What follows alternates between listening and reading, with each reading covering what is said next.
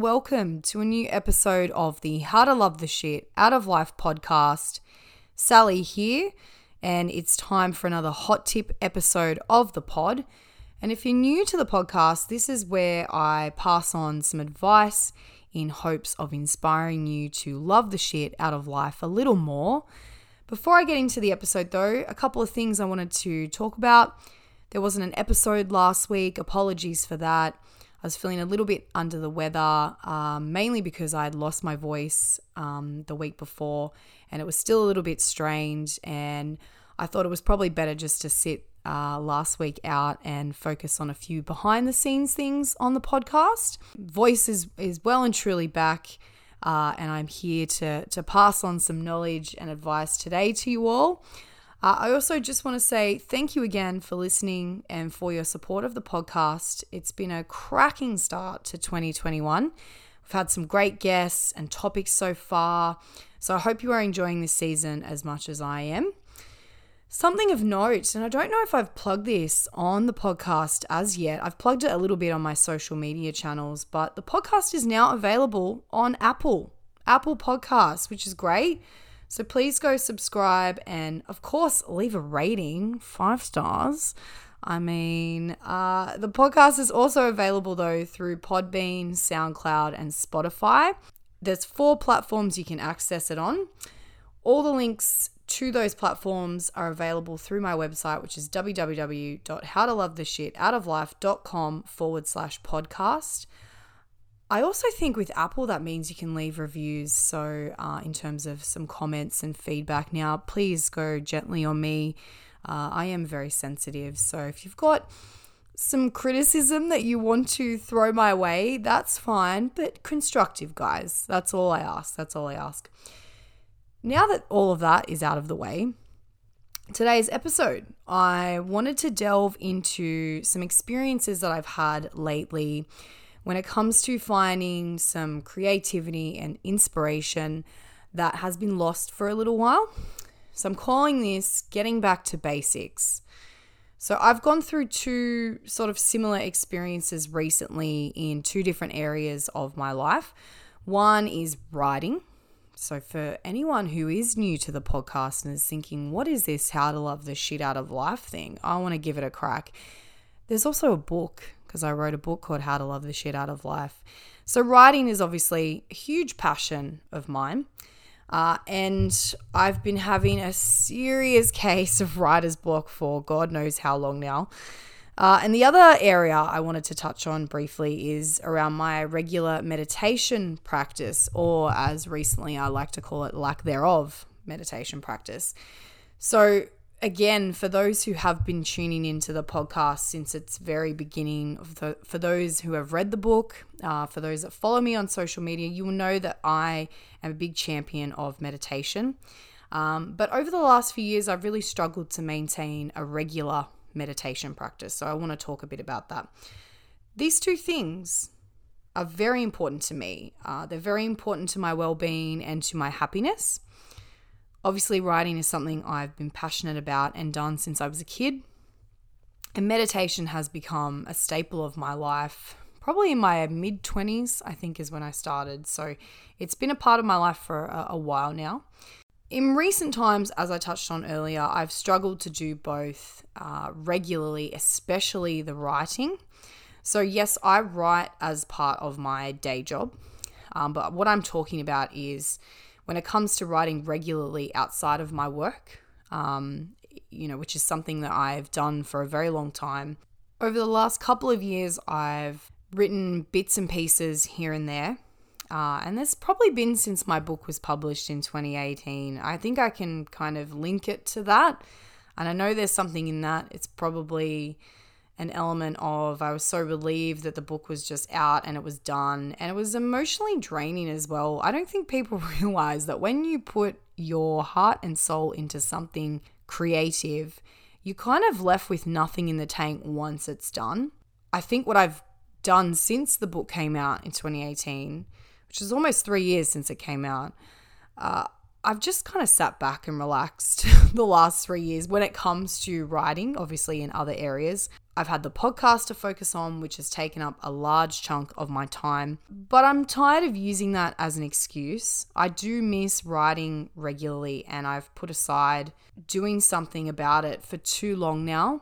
So I realized I had to get back to basics. I'm doing two key things at the moment to help me get back on track with my writing. One is using a list of writing prompts to help me. So it's basically a resource I found online from another author with a list of words, questions, and thoughts to help incite inspiration for pen to paper. It's a really simple concept and it's actually one I've utilized in the past. I've done this before and it is helping. The other thing is I've joined a few writing groups uh, these aren't in person due to the COVID 19 situation, but they're in an online format with other writers. The groups that I'm currently in, so there's two groups I'm in, uh, aren't really about sharing what you're writing or getting other writers to critique or pass on feedback.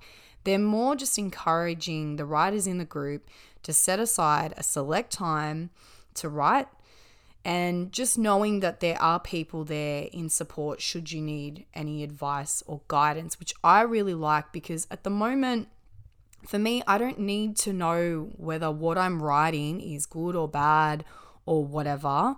I don't really care about that at the moment. It's more just, I just want to write. I, I don't really care what people think of it. So I think this style of writing group, um, and as I said, there's two that I'm in at the moment, the fact that it is more just just set aside some time. It's really important. So I have done the writing group thing before, um, and it worked back in the day when I did it.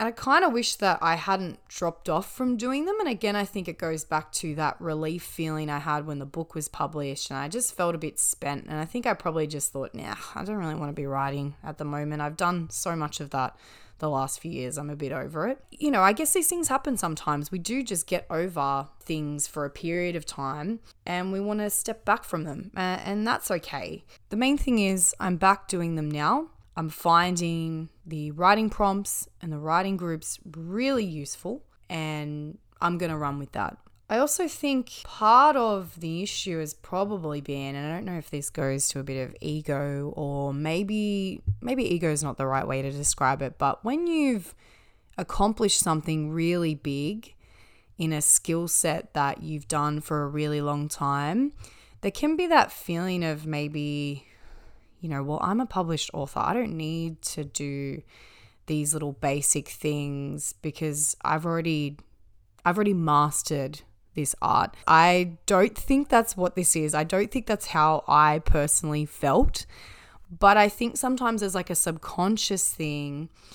Something gets in your head where you think, oh, well, you know, I'm published author now. I guess I've done it. So I don't need to keep doing all these little things. But I actually think you need to be doing these things even more when you are quite accomplished or experienced in your skill set. I don't think that you should just stop doing the little exercises that you do to help you be better. You think about professional athletes, they don't stop training once they make the big leagues. That can apply to any skill set. Going to the meditation side of things, obviously I touched on that earlier that I, have been struggling with a regular meditation practice. Um, I found that I tend to get into it more and focus better when I am attending regular classes. So I struggle to simply just meditate on my own. I can and I have, and I still do try. Uh, it's funny because there was a period where I felt I could just forego the classes and practice myself. And I gave it a really good crack, and, and I was doing it quite regularly there for a while. But then I found I started to really struggle uh, with my practice, and it's been very ad hoc since. And this probably been the last few years, I would say, maybe three or four years of, of my life. Um, so, over the last few weeks, I've taken more steps to dedicating time to classes and especially online. Again, the world that we're in, not everything can be in person. Um, I have gone to a couple of in person classes in the last few months. Um, but mainly, I've been doing a lot of online stuff the last few weeks, and it's been really helpful. I think sometimes humans do feel like if they've mastered something, for want of a better word, then whatever that thing is, they can just do it without any issues. But I don't think that's always the case. Yeah, there are some skills that we can just pick right up where we left off. I guess it's that saying of, you know, it's just like riding a bike, which I actually disagree with, but that's uh, an episode for another time.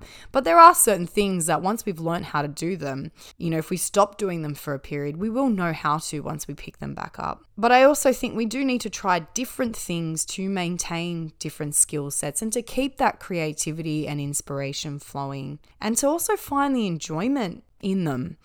So I think part of the reason why I've struggled to write in recent times is because I lost a bit of the enjoyment for it. I felt because I had written a book that, of course, I need to keep writing and write more books.